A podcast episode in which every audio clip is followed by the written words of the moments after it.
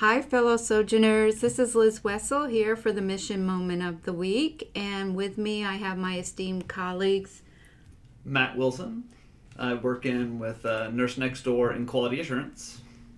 Melanie Jensen, Regional Educator. And since this is um, Veterans Week, we wanted to just take an opportunity to reflect a little bit about some of the veterans in our personal lives.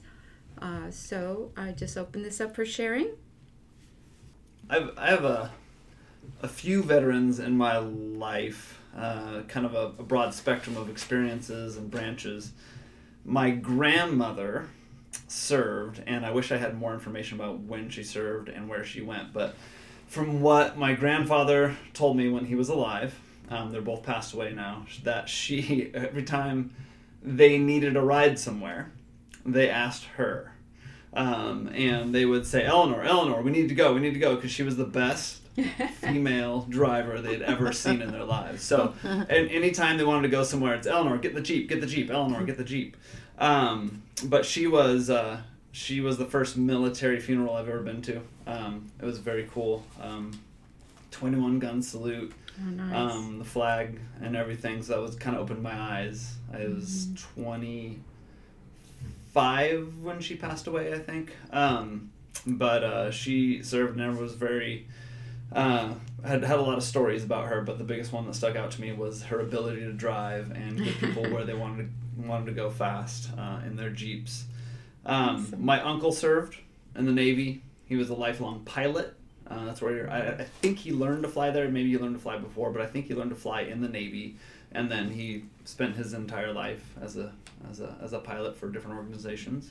Um, my father-in-law also served. He was uh, in between wartime, between Vietnam and the Korean War, um, and uh, most notably, I think that kind of hits home is my one of my best friends. His wife served in Afghanistan as an army psychologist.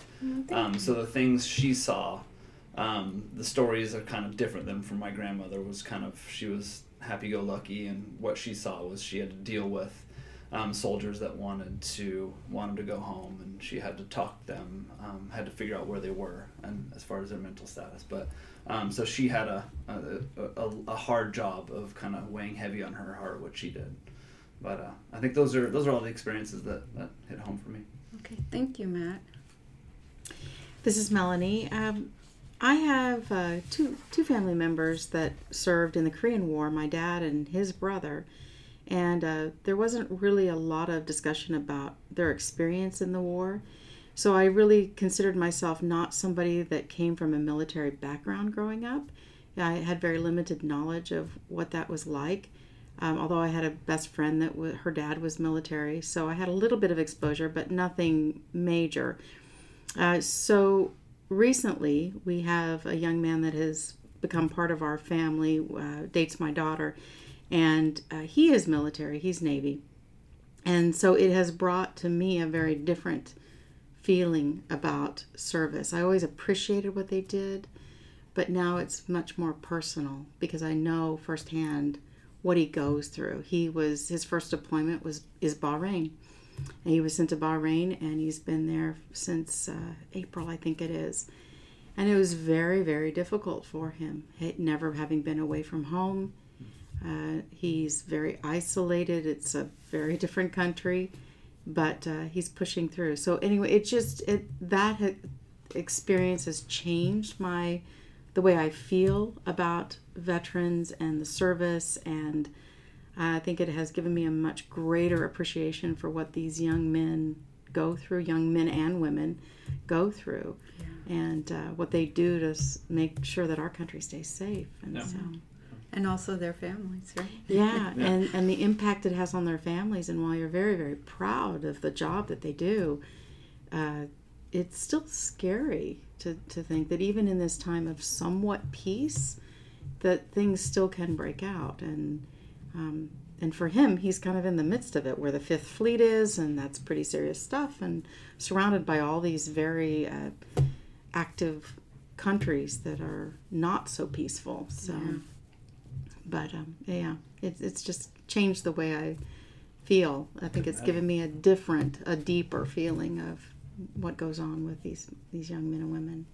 Well, thank you, Mel. Yeah. Um, I'd like to just share my my eldest brother served in Vietnam, and then my dad, uh, World War II, as well as my father-in-law and my mother-in-law. My father-in-law served in two wars, Korean as well as World War II.